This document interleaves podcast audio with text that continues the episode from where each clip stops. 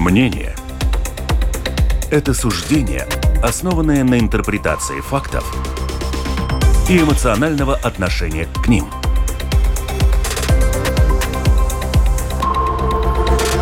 Открытый разговор с Ольгой Князевой на Латвийском радио 4.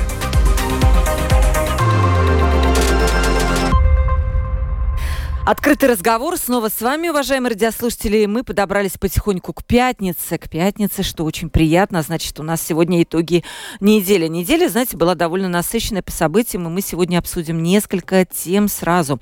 И забастовку педагогов, и памятник Пушкину, который вот все-таки будут убирать с центра города. Вопрос, как бороться с насилием против женщин, Стамбульской конвенции, что в ней такого, что никто не хочет ее в течение многих лет уже принимать. И также другие немножко вопросы затронем, если успеем, то и влияние возможное, как хотел Кремль влиять на Балтию, на Латвию, и как у него это не получилось сделать. Но это вот уже темы по поочередности, я бы так сказала. Представлю своих гостей. Председатель Латвийского общества русской культуры Елена Матьякубова. Добрый день. Добрый день.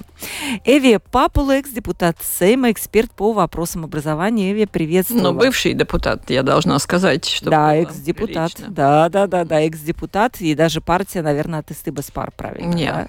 Да, а партия от Истыба Спар, которая, к сожалению, вот не прошла на выборах. Чуть-чуть не, чуть-чуть не хватило, да, ну вот так есть. Здравствуйте. Да. Ольга Князева у микрофона, у, опера- у операторского пульта Андрей Волков и продюсер выпуска Валентина Артеменко. 28040424. Пожалуйста, телефон WhatsApp. Вчера была или позавчера передача, когда люди жаловались, что не успели услышать этот телефон.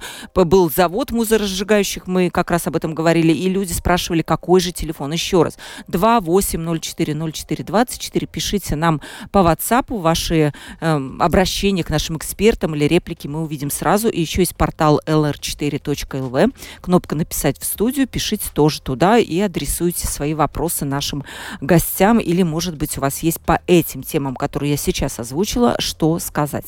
Давайте начнем с Пушкина. С Пушкина тогда уже, да.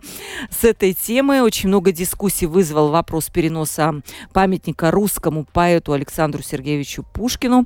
Я только напомню, 7 марта этого года мэр Риги Мартин Штакис о переносе памятника Пушкину сказал так. Это цитата. У Рижской думы есть дела поважнее, чем борьба с памятниками. Но на прошлой неделе коалиция Рижской думы все-таки высказалась за перенос этого памятника, пока непонятно куда, куда-то.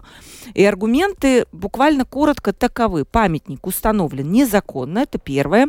Второе, Пушкин не имеет никакого отношения к Риге. И третье, Пушкин – это инструмент мягкой силы и пропаганды Кремля, дескать, это имперский поэт и такой имперский российский нарратив. Давайте спросим у моих гостей, давайте с вас, Елена, начнем, как вот уже э, председателя Латвийского общества русской культуры. Несет ли этот памятник конкретно идеологическую нагрузку? Потому что то, что памятники несут идеологическую нагрузку, мы, наверное, спорить не будем. Они несут ее, да, и всегда несли. Их поэтому сносили всю жизнь, приходил новый правитель, ставил там новые памятники. Вот конкретно Пушкин – для меня это представитель культуры. И культура, как э, понятие э, очень глобальное, универсальное, однозначно несет, но этот вопрос касается не политики, что я хочу подчеркнуть, потому что те штампы, которые я слышу, те эпитеты, которые я слышу в средствах массовой информации, в Фейсбуке читая, да, меня просто поражают, да. Ну, какие вы слышали эпитеты? Империалистический, э, писатель, поэт, представитель российского империализма, да, вот это такой штамп, который не исторический, не хронологический, да, никаким образом не относится. Или тогда, конечно, можно, ну, ко многим, ну, к тому же Киплингу, который представлял Англию в колониальной Индии, тоже отнести этот штамп, да, мне кажется, мы манипулируем и терминами, понятиями и общественным мнением через них, и хотим дать какой-то, как модно сейчас сказать, месседж, что не говорит о языке культуры, о языке думающих людей. Нам легче оперировать штампами, да? Хотя тема, ни одна тема, я сторонница вот такой истинной демократии, любая тема должна быть проговорена, любая тема должна быть обсуждена. Да, что мы и да, говорим сейчас. Однозначно. И, возможно, какие-то нормативные акты и документы по отношению к этому памятнику, а может быть, не только к этому тоже не, в, не приведены в порядок. Но мы поднимаем эту тему на мой взгляд, когда нам выгодно. Я вспоминаю более года назад, когда только началась война э, в Украине, да, России, и я буквально на третий день давала интервью латвийскому телевидению, да, и вот это было буквально, говорю, 3-4 дня после начавшихся событий, и у бывшего э, министра образования один из первых призывов быть. Вот теперь мы можем переходить на обучение, э, полное обучение на латышский язык. И я для себя совершенно не поняла, какую помощь этим девизом или чем-то мы оказываем Украине, которая должна сейчас сражаться и защищать себя. Мне казалось, это, наоборот, месседж, который, опять-таки, вызывает внутренние распри дискуссии, которые надо проговаривать. Я почувствовала, что это всего лишь политический заказ. И вот здесь меня тоже пугает. Это не тема для дискуссии, которая должна быть и может быть, а это тема э, дать месседж на какие-то навесить штампы, термины, эпитеты, и дальше принимать, к сожалению, я боюсь, я предполагаю, исключительно политическое решение. Я уточню буквально и потом дам высказаться Эви. А что такое, как я вот, что такое империалистический поэт? Да, я и вот, не понимаю. Не, может быть, вы как перевод... Э, представители Нет, русской культуры понимаете? Я думаю, это перевод с латышского а. и определенный, то есть это выступление было э, из уст определенных депутатов. Э, на мой взгляд, я тоже не обратила внимания, чья была фамилия конкретно. Меня, не, меня интересовал слог, аргументация, которая звучит. Да? И вот этот, этот штамп, это словосочетание в нескольких м, отрывках, статьях, цитатах прозвучало. Империализм – это определенная эпоха, историческая, в конце XIX века обычно, да, и связана с расширением своей сферы влияния экономической, политической, территориальной и так далее. То есть это политэкономия, это, это политика и так далее. И соединять Пушкина, который действовал, творил, можно э, найти какие-то цитаты в его произведениях, где было... Приводится насчет да, Польши, да, да, да, вот да, это да. вот э, одно из них, э, да. где он там унижает условно там поляков. Ну, когда это было? То есть... Не просто когда было. Это был э, абсолютно естественный стиль мышления для того времени.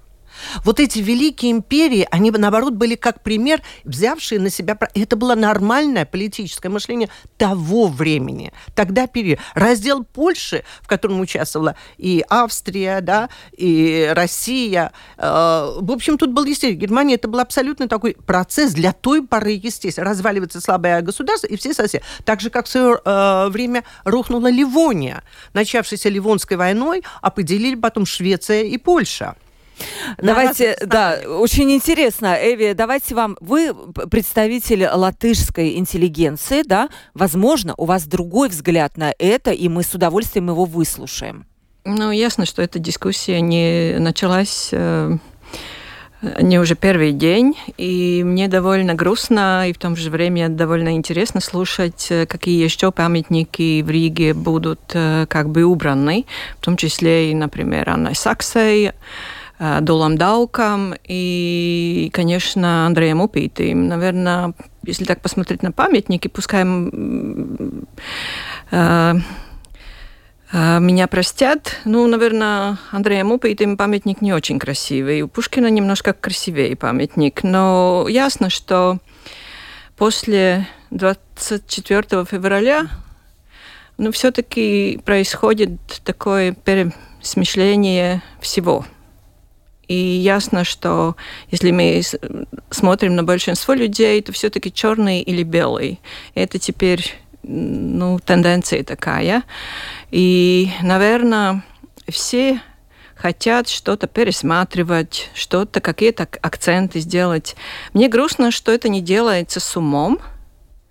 Мне грустно, что это не, не делается с сердцем. И мне грустно, что это делается как бы, э, ну, мечом. Мы же не воюем пока, и, надеюсь, не будем. А, это во-первых. А, во-вторых, меня, я как-то э, учила давным-давно руск, а, русской литературы что-то. Мне кажется, что все, все-таки Пушкин бывал в Риге. И так далее, и так далее. Там есть я с Латвией, но, может быть, я ошибаюсь, и, может быть, это тоже была какая-то не, не настоящая история. Я шучу. Но насчет э, памятников, это ясно, это легче всего снять и куда-то поставить. Мне интересно, куда поставить. Если там нормативные акты, как э, Елена уже сказала, ну хорошо, это хорошо, хороший предлог, это объективный предлог. Мне интересно, куда эти, эти все памятники э, Рижская дума поставит. Пока я на не склад. Имею, Пока, я, да? я не имею Ну. такое. Я думаю, что это действительно, ну как бы верхний слой, о чем поговорить, но это не меняет, э, не меняет положение Рижань, это не украшает Ригу, это не делает э, что-то, не улучшает. Это такое решение, которое связано, ну посмотрим, какая будет реакция. Это легко, это легко. Да, хозяйственные вопросы, я согласна, но все-таки какая-то идеология должна быть в государстве, да? И вот тот вопрос, который я задала Елене, все-таки для вас памятник Пушкину, это русский поэт, он несет идеологическую нагрузку, условно вот русский мир, какой-то империализм. Как вы на него смотрите? Вот если я смотрю вы как на поэта, на поэта все-таки. А, Во-первых. Во-вторых, у меня все-таки в памяти что-то, что он в Латвии бывал и в Риге, ну, не знаю, какие-то а, прекрасные дамы и так далее. Какая-то историческая связь, по-моему, есть, но я не историк э, и не ли- литератор. Но я даже не имею отношения. Я все-таки думаю, я говорю, что э, вот эти- этот второй год войны в Украине все-таки ну, показывает, э, что люди думают или не думают. И это время пересмотрения. И, может быть, Рижская дума думает, что они так пересматривают и культурные идеологии и так далее, и так далее. А, Простите меня, я не имею такого четкого взгляда или мнения, потому что я думаю, что вообще трогать э, памятники довольно глупо. И поэтому я не могу сказать правильно, неправильно.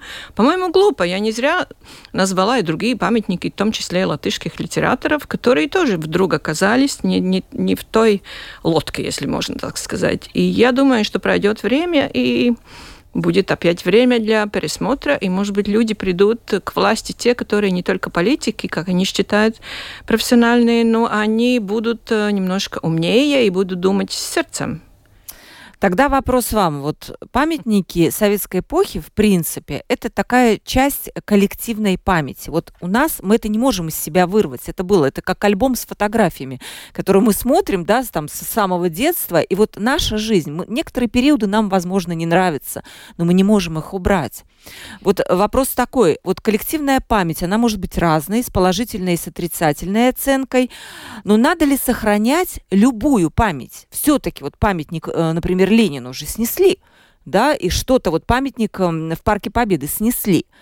То есть вот как вам кажется, надо ли сносить памятники, которые напоминают нам о чем-то плохом в коллективной нашей памяти? Э, Вопрос, правда, очень такой Непростой, да. двузначный, двузначный. Вы Мгм. понимаете, я благодарна, во-первых, Эви искренне. Я когда знала тему, да, я тоже вспоминала массу своих латышских друзей. Потому что в латвийском обществе русской культуры не по этническому принципу, а по тем, кто поддерживает и любит русскую культуру, или учился где-то, или еще что-то. Вы знаете, масса того, и чиновники в министерстве, которые в свое время изучали русскую литературу, такова была программа, вот о Пушкине и об учителях, которые рассказывали, в том числе о Пушкине, отзываются вот с широко открытыми глазами и с каким-то эмоциональным подъемом, да. Может быть, программа, правда, мы выбирали тоже. Э, Я бы тоже не делала ни из одного, эм, ну, скажем, э, объекта памятника или субъекта памятника, да, не делала бы героя однозначного, да.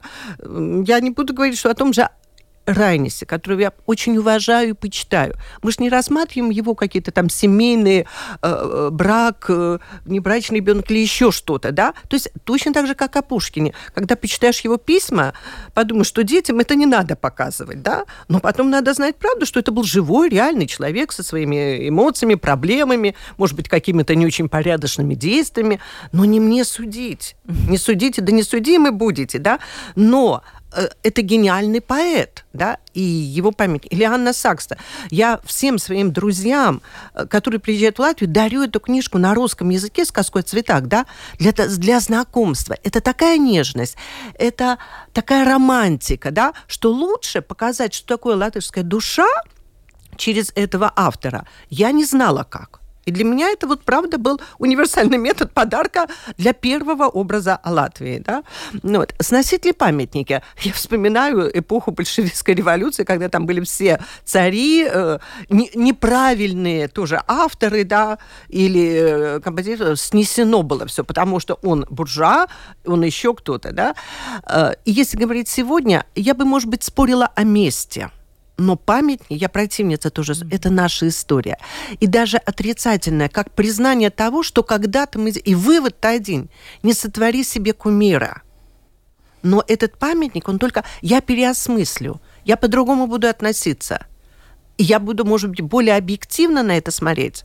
Но то, что моя мама, моя бабушка когда-то к этому памятнику шли с другой, с другим отношением я буду понимать. В противном случае мы просто искусственно изымаем какую-то часть нашей истории. Ну, вырываем эти страницы. Как, да, как, как бы мы ни обозначали, не называли тот или иной период, мы просто вырезаем их. И тогда мне приходит на ум одна из фраз, из фраз о том, что историю, которую несколько раз упомянула, пишут победители. И пишут для, только для того, чтобы показать правильное. Я вот буквально на прошлой неделе столкнулась об этом в учебнике, современном учебнике истории. Но это не тема сегодняшняя, да, о чем бы тоже, может быть, стоило когда-то поговорить. Чему наших детей учат новые учебники истории? Поговорим обязательно. Эве, как вам кажется, когда вот идет вот этот вопрос о памятниках, вот надо это снести чего боятся те, которые выступают за снос памятников.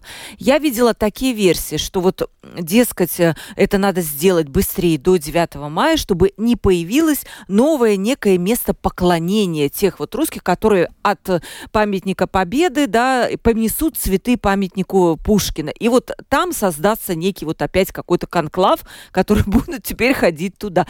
Может быть, это не, не все. Что бояться? Почему это надо? Угу. Я сначала хотела бы сказать э, немножко ответ на первый вопрос да. насчет коллективной памяти.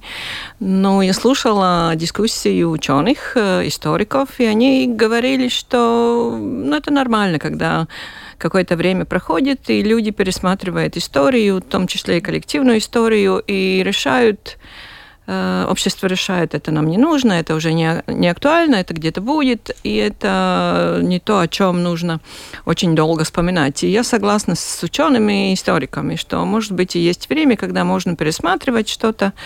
Э, я не думаю, просто ну так фак, э, факт, фактуально снять или не снять памятники, но все-таки пересмотреть какое-то отношение можно и нужно, потому что 30 лет прошло, и, наверное, я согласна с тем, что где же наша история, как мы пишем свою историю. Знаю, что историки говорят, у нас нет э, э каких-то фактов собранных насчет этих 30 лет, пока мы живем в независимости. И, но я думаю, что в вашем вопросе был хороший ответ. Это это люди всегда что-то боятся. Если власть считает себя нестабильной, то, то власть боится. И я согласна с этим, что просто это э, боязнь чего-то, либо боязнь не показать, э, не показать, что я могу или не могу. Это плохая, по-моему, плохая, воз, э, плохая, плохая возможность пользоваться властью. И это такая, ну, ну, мизераб, мизерабельный подход. Потому что культура, конечно, будет стоять выше всего.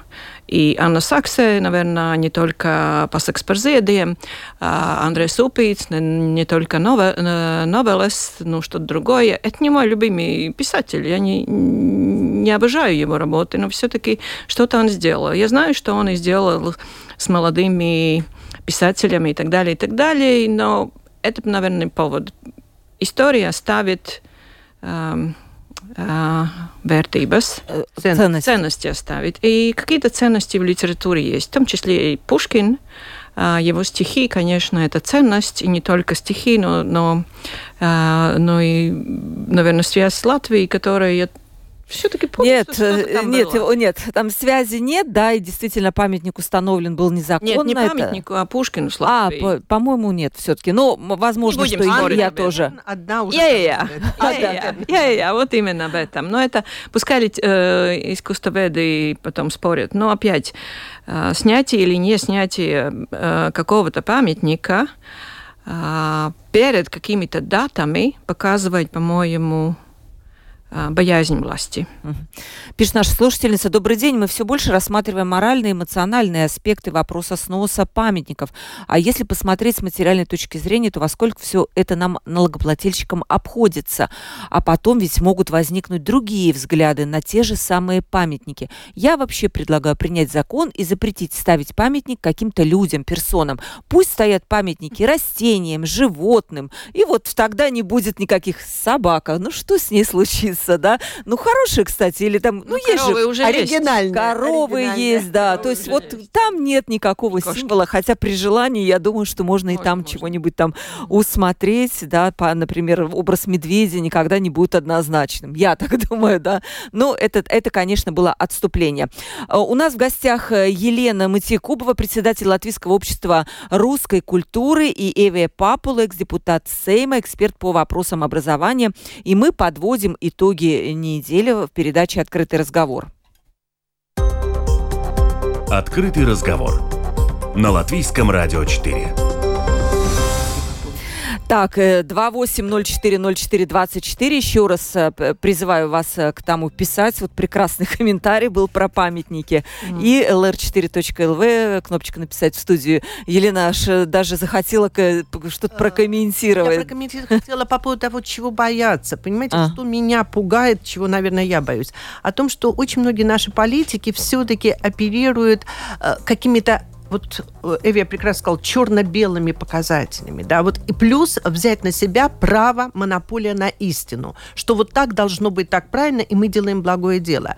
Э, Все-таки, на мой взгляд, принципы демократии требуют постоянного обращения с людьми, их мнение, обобщение, поиски, может быть, компромисса, толерантности и так далее. И только тогда мы... То есть профессионализм политика, на мой взгляд, именно в этом заключается. Но в то же самое время я как-то подчеркнула о том, что все-таки, когда началась mm-hmm. война, наверное, вот это черно-белое понимание э, вот событий, истории, оно где-то, наверное, и оправдано на какой-то короткий я, срок, я хотела да. это опять повторить, что, наверное, все-таки это не просто оправдание, но это реальность. Это реальность. И если говорить о политиках, они имеют право на это. Вопрос, конечно, как и что они делают. Об этом вопрос. Наверное, памятник самый, самый э, ну, легче, легче. Ну, это легче, да, он не ответит, памятник не ответит. Mm. А вот как быть с педагогами? Давайте перейдем к этой теме. Вы прекрасно просто представляете эту отрасль образования, да? Елена и Эви, вы вот прекрасно ее представляете. Как вы вообще смотрели, мне интересно, вот ваша mm-hmm. какая-то оценка, у меня даже нет конкретного вопроса на то, что происходило вот с забастовкой педагогов. Вот все эти выдвижения требований, сначала 9 миллионов дали, но потом попросили педагоги еще, им дали 4 миллиона. Сейчас они говорят опять, не все в порядке, но уже теперь с нагрузкой. Как вы вообще это видите, Елена? Ой, а вы знаете, что у меня очень тоже неоднозначное отношение к этой забастовке. Я вообще считаю, что э, проблема образования не деньги, не зарплата. Вот совершенно не считаю, что надо во главу угла ставить зарплату. При том, что я испытываю, я сама имею огромную нагрузку, я согласна, что мы просто выгораем на работе. Работа учителя очень сложная. Но проблема, на мой взгляд, единиц, ну я не знаю, какой процент учителей работают ради денег. Потому что это правда, в целом это все-таки люди, приверженцы, такие миссионеры своего дела, да. И вся система образования настолько у нас э, компиляционна, настолько она вот из каких-то отдельных и постоянно меняющихся, неопределенных. То есть там настолько Фрагментарная много, такая, да, да? Возможно так. Или наоборот, эта композиция очень искусственная. И субъективный фактор, то есть вот популярна одна теория, мы начинаем ее разрабатывать. Потом приходит новое лицо или еще что-то, а министры менялись постоянно, да, то есть очень у нас часто в этой сфере. Никто не хочет брать эту горячую картошку, да, которую... И э, а, а другая концепция, и мы начинаем деньги вкладывать в другую концепцию. И вот учителя постоянно вот в таком неопределенном состоянии, да, мы только начинаем один проект, одну идею, плюс с ней не все согласны и так далее. Поэтому я за то, чтобы первое, что мне нравится однозначно, что забастовки нужны как форма процесса, демонстрация, что все-таки надо считаться с людьми.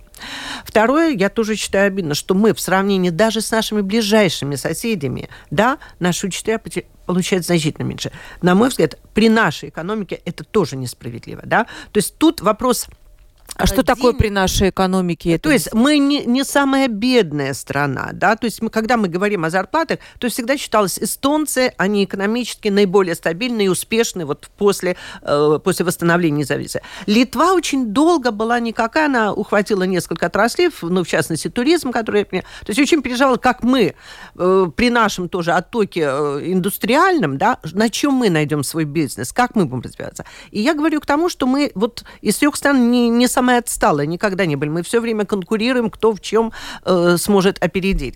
И вот в этих условиях, когда учителя, а это базовая, универсальная профессия, которая в любом государстве всегда, мы вдруг начинаем, мы относительно э, соседей получаем, я уже не вру, э, наиболее развитая. И по уровню той того, что сейчас в экономике происходит, да, та девальвация, которая идет, то есть этот вопрос актуален, очень важен. И тут э, позиция педагогов прекрасно. Хорошо, что такой еще профсоюз. Но мне кажется, что и в средствах массовой информации весь акцент поставлен только на одно. Сколько денег дадут учителям, а сколько потом дадут врачам, а потом и мы сами э, в экономически закладываем, в общем-то, на мой взгляд, бомбу под под нашу кровать. Угу. Под нашу... Эви, как вам кажется, вы как ни, никто близко к этой теме? Я одобряю, я одобряю протесты и забастовку, но хочу добавить, что они, забастовка, главный лозунг все-таки был отношение. Мы за отношения, Угу. Мы за отношение к учителям, к образованию, но немножко не согласна. На предыдущей ситуации думаю, что все-таки зарплата очень важный фактор – и нельзя закрывать э, глаза и говорить, что там миссия, люди должны просто работать, потому что у них призвание. Нет. Э, учительская работа особенная, так же как медики и так далее, и так далее, но все-таки зарплата – это тоже отношение. Как правительство, как э, политики относятся к работе учителей и на словах будущего нашей страны. То есть учителя же все время повторяют, мы учим наше будущее, будущее страны. Я одобряю и хочу сказать и добавить, что все-таки те миллионы, которые вы назвали, это правительство дешево делалось, очень дешево. И я надеюсь, что учителя не только потребуют еще, это правильно, потому что зарплата какая там школьная, школьная сеть. Это нормальная зарплата для людей, у кого высшее образование, у кого ответственная работа и у кого э, последствия идут, может быть, и на всю, на, на всю жизнь, не только для семьи, но и для ребенка, очевидно. Но они просто дешево отделались, если можно так сказать по-русски, и я надеюсь, что они поддержат и протест, и митинг э, медиков, потому что это вторая а, профессия с высшим образованием, ну не единственное, но все-таки тоже очень важное место в нашей жизни занимает. И отношение, отношение имеет и вопрос о зарплате. То, что говорится, что за зарплату отвечает самоуправление, это неправда, да, может быть, непонимание ситуации, незнание э, ситуации могу этого сказать, потому что все-таки как распределяются деньги, сколько распределяются деньги и сколько вообще имеется деньги для зарплаты для учителей в госбюджете, это вопрос правительства, это вопрос Сейма, это не э, Сайма, это не вопрос э, самоуправления. И во-вторых, э, ясно, что если про самоуправление и может быть, в этой ситуации что-то и сможет немножко повлиять на распределение денег. министр постановление Кабинета министров пишет кто? Не самоуправление, это пишет э, министр вместе с министерством. И самоуправление при распределении каких-то финансов должны учитывать эти постановления Кабинета министров. Это немножко как бы тоже маленькая ложь, маленькая недога... не оговорка, договорка ситуации. Там все отвечает, все отвечают по э, самоуправлению. Нет. Нет. И а вот ясно, что несколько вот лет, ясно, простите, ясно, что несколько лет уже э, деньги, которые имеются в госбюджете для зарплаты учителей, их не хватает для повышения зарплаты. То, что министр, я сегодня читала в СМИ, что два с половиной тысячи или три тысячи в каком-то каком году это должно быть уже сейчас. И никакая школьная сеть не даст такие деньги. Мы а вот, будем... кстати, это утверждается, ну, что нет, у нас вчера деньги... была Анда, э, госпожа Чакш. Это невозможно, это невозможно, потому что и у большой школы есть стены в классах.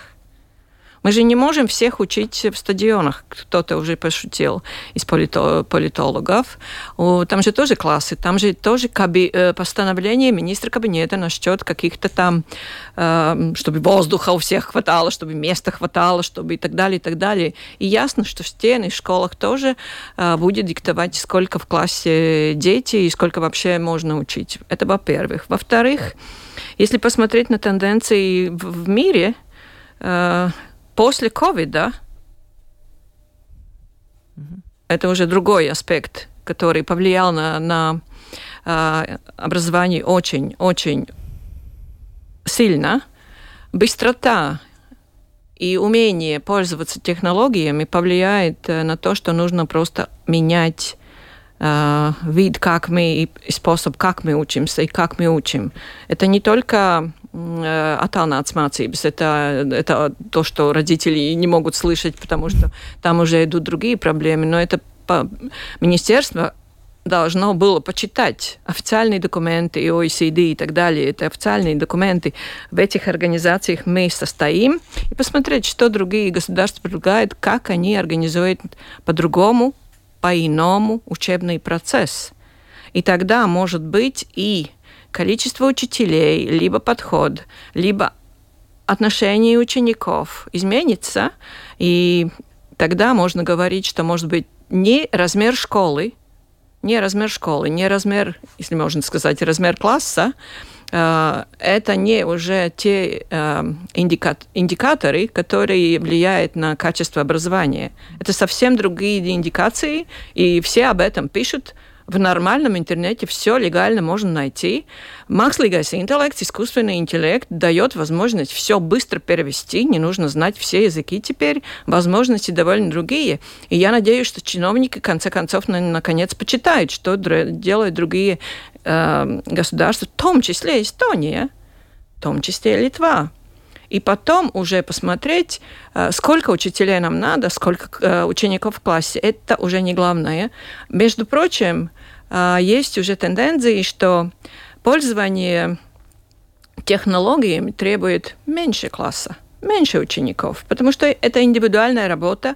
Учитель смотрит, что получается, что не получается. Это не значит, что все сидят 35 или 40 учеников, сидят в классе, это будет качественное образование в средней школе. Нет, там другие методы. И я жду и не дождусь, когда Министерство образования наконец скажет, что написано в декларации в нынешней, нынешнего э, правительства Кариня, что эффективность учебного процесса – это тоже цель. И там, может быть, и найдутся деньги – но ясно, что сперва опять учебные пособия и так далее, и так далее. Но об этом нужно говорить, а не говорить, что учителя, учителя требуют э, очень высокую зарплату, и что тысяча евро на руках – это ужас-ужас, и что какая-то сумка, которая там где-то была, да, засвечена, очень, да, очень, это... очень, э, ну как бы не, не нужно не, да. для учителя. Учитель не должен выглядеть э, современным и так далее, и так далее. Это опять манипуляции общества, чтобы разделить и разделить всегда можно. Это То очень, самое, очень интересно, да. То есть можно мы разделить. Мы вчера услышали просто совершенно другую весь версию от министра. Она говорила другое, как раз она завязывала вот эту зарплату со школьной сетью, что она слишком обширная, деньги распыляются на школы, и в итоге ни у кого нет нормальной зарплаты. Я Но... только одно предложение, да. предложение насчет школьной сети. Мы уже это проходили проходить. Если у вас есть вот комментарий, потому что долгий был комментарий у Эви, да, э, но Нет, там была суть. Да, профессионально да. хорошо. Э, я продолжаю о том, что э, наша новая министр, при том, что она, вероятно, и я предполагаю, неплохой функционер, она пережила этап ковида, и она знает, что такое руководить это, но она не профессионал процесса. И этот спор вечный. Да, должен кто ли человек, должен, да. который возглавляет, понимать процессы. В этом отношении я скажу комплимент Эви, с которой мы знакомы знакомы с 1999 года, когда первый раз она меня пригласила и хотела вести и вела в состав разработки программ для школ национальных меньшинств. Да? Вот там я вела профессионал. И здесь слова, которые показывают весь процесс. То есть мы не можем сейчас этот этап заткнуть дырку, заткнуть рты учителям, дам им деньги, если мы не приведем вообще понятие, взгляд на современное образование. Мы всюду пишем, что, скажем, Финляндия стоит по ряду показателей на том же первом уровне, и не учимся этому. Мы еще сохраняем... А как же школа до 20-30? А знаете, Это вот тот взгляд на современное образование. Абсолютно. Другой верно. вопрос, насколько мы готовы вот эту школу вводить. Не готовы. Ни Нам. мы, ни наши дети. Понимаете, и даже не столько дети, сколько родители наши не готовы, да. И это, правда, постепенный процесс. Это настолько сложная система, что ее не за год, не за и даже за пять. Это должно вырасти новое поколение, которое пройдет вот этот переходный этап, да. Но если мы все время будем менять направление, то мы вообще никуда не придем. Но я могу добавить то, что дети готовы, это образование для них, потому что другие подходы и другие, другой мозг, я бы сказала, и другое мировоззрение – ну, нужно вспомнить э, хотя бы факт, что с 2010 года родились дети, которые не знают, что это мир без технологий. Да. Ну, без да, это правда. Это мы можем представить, но мы должны понять, что это реальность и что действительно другое мировоззрение. мировоззрение. Конечно, ценности и так далее. Идеи, компетенции правильно, об этом говорит весь мир, но, конечно, э, как уже Елена сказала, э, процессом нужно руководить. Этого не было. Но если Министерство образования... Я извиняюсь, и родители, вот я mm-hmm. согласна, что дети готовы наши, mm-hmm. но родители требуют того, что они прошли, им кажется, они знают как. Mm-hmm. Это да. огромная работа. Это вопрос коммуникации. Я хочу еще одно, да. если время позволяет, сказать одно предложение, что опять весь мир говорит о том, что просто нужно не, не всех учителей менять, но просто начать с учителями начальных классов, их подготавливать по-другому, потому что дети приходят другие, и с ними работать, и там платить больше, Угу. Потому что это другая работа. Это действительно другой мир, если можно так сказать, и другие возможности. И главное, по-моему, не потерять ценности и об этом говорить. И ясно, что всегда будут, всегда были, 30 лет подряд были дискуссии, что нужно, что не нужно учить или учиться, содержание, либо забывать, как вы что-то не нужно учить, что-то нужно учить. Эта дискуссия будет. Но это профессиональная дискуссия. Это профессиональная. Я прямо дискуссия. вижу, дорогие мои э, дамы, как вам нравится эта тема, но я все-таки хочу затронуть очень важную, как мне кажется, социальную тему. Это история в Екапилском крае. Для наших радиослушателей очень коротко напомню. 16 апреля в Екапилском крае на глазах у своего ребенка и матери э, от ножевых ранений скончалась э, женщина 83 -го года, и убийство совершил ее бывший муж Леона Русинч, который Самое главное здесь, как мне кажется, месяцами угрожал и преследовал эту женщину. Она не терпела, она не молчала. Она шла в полицию, постоянно туда обращалась, э, показывала вот эти вот угрозы. Но полиция не приняла ни, ни, никак никаких действий. Э, вот в течение месяцев это длилось все. В итоге эта женщина была убита тем самым вот этим абьюзером. В итоге, что произошло дальше? Директор общества Центра Марта и Лута Лаце, она созвала большой пикет, ну как большой, не очень большой, но все-таки этот пикет был. Она зачитала перед собравшимся письмо вот этой убитой женщины, и она пишет, вот женщина, что полицейские, цитата женщины, последних своим письмам, разводят руками, говоря, что действуют только в рамках закона. И нельзя сказать, что они сами ничего не делают, потому что они, конечно же, выслушивают, принимают заявления, возбуждают процессы, налагают штрафы, но все это просто продолжается бесконечно. Между тем, вчера Сейм не включил в повестку дня вопрос о Стамбульской конвенции, несмотря на этот ужасный случай. Я не знаю, что должно еще случиться, чтобы мы, как единственная страна Евросоюза, все-таки эту конвенцию ратифицировали и вот этих случаев было меньше. Почему? Потому что, еще раз я поясню, что 34-я статья этой конвенции предусматривает уголовную ответственность mm-hmm. за преследование. То есть этого мужчину уже посадили бы на этапе вот этих писем и угроз. Но женщина в итоге убита. Это тяжелая история. Если я могу сразу сказать э, насчет, э, ну, два таких комментария. Во-первых, э, Сейм уклонил, этот Сейм уклонил, но это они, наверное, вернутся к этому вопросу уже в мае, потому что в мае Латвия valsts, государство Латвии, будет председательствовать на Европейском на Совете Европы, министра, ну, уровне министра, И там всегда спрашивают, почему наш, наши политики не ратифицировали э, эту конвенцию. Так что они просто не смогут закрыть глаза, они должны будут вернуться к этому вопросу. Это насчет большой политики. Э, я надеюсь, потому что несколько попыток было уже в 13-м сейме, но во-вторых, я слышала, что один ведущий министр, который заведует финансами, говорил, что кто-то должен ответить.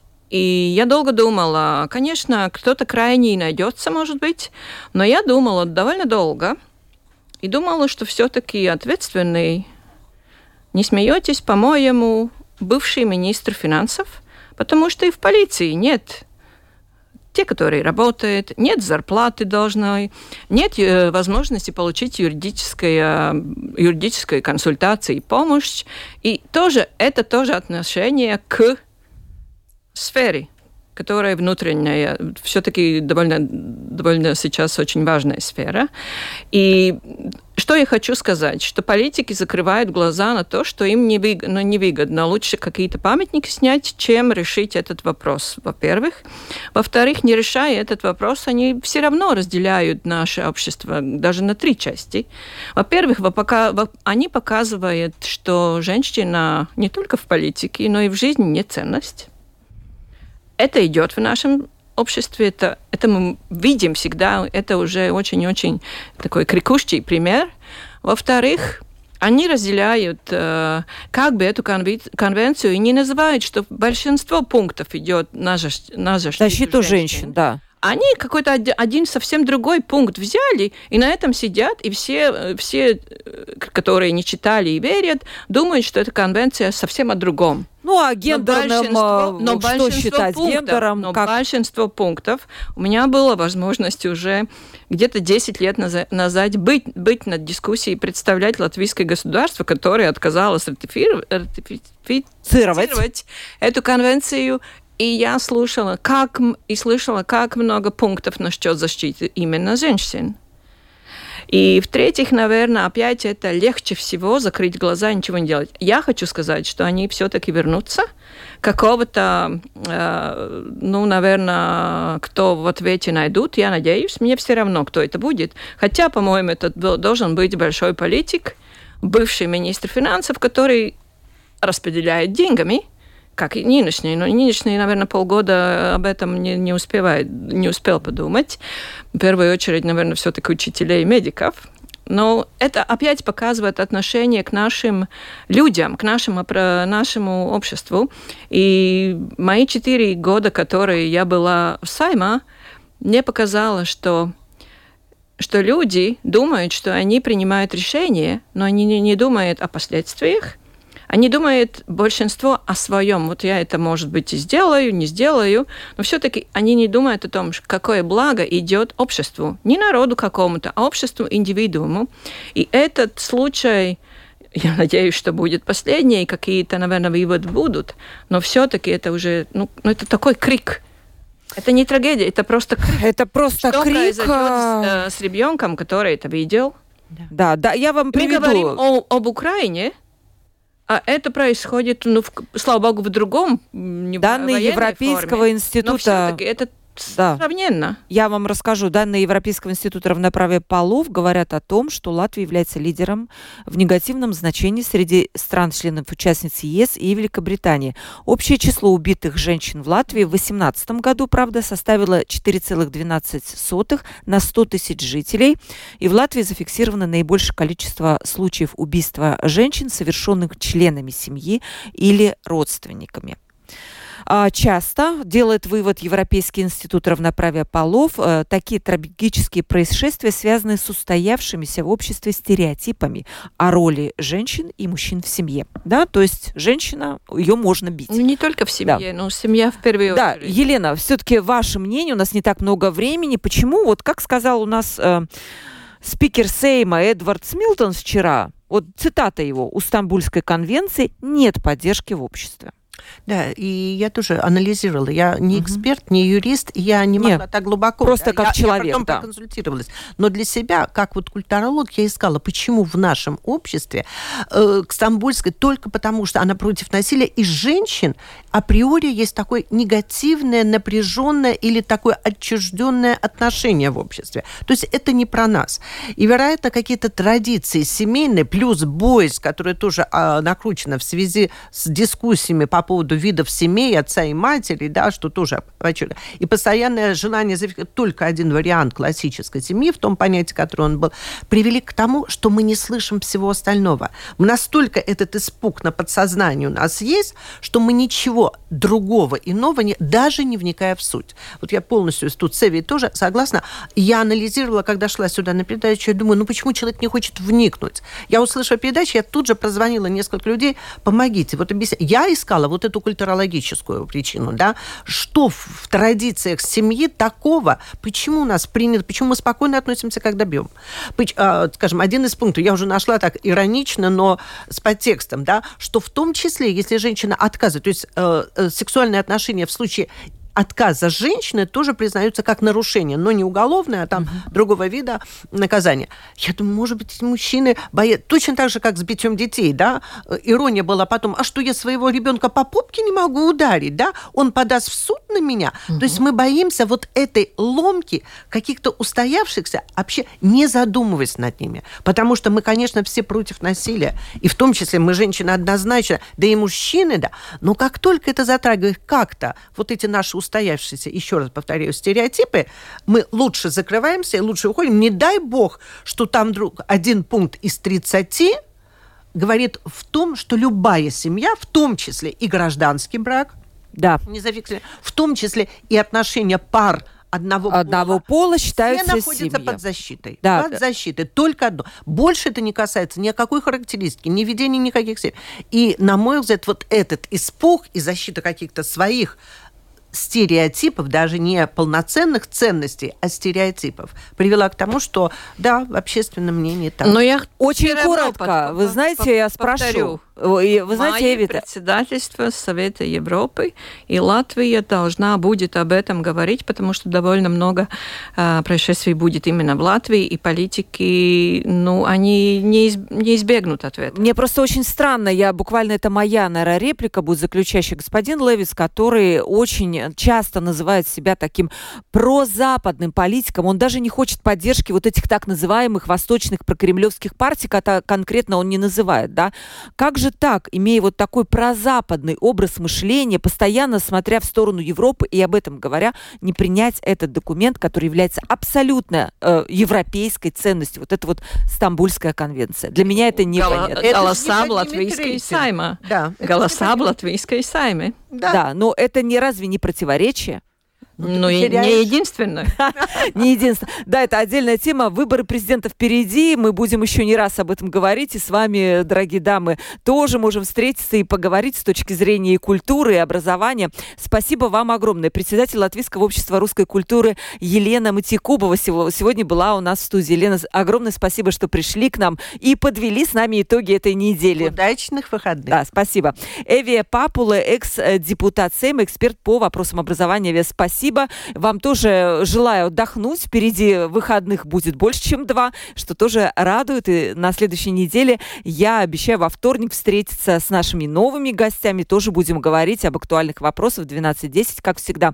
Провела передачу Ольга Князева, продюсер выпуска Валентина Артеменко и оператор прямого эфира Андрей Волков. Ну что, всем удачных выходных. Отдохните, погуляйте, хотя погода, говорят, будет как-то не очень холодная, но я думаю, всегда можно найти, чем занять себя в эти майские, уже майские дни. С семьей. С семьей. Семьей. Все правильно. Семья, семейные ценности. А Скажите просто друг другу вот какие-то слова любви. И э, хотя бы так мы какой-то свой вклад несем для того, чтобы общество стало добрее. Всем пока. Согласна.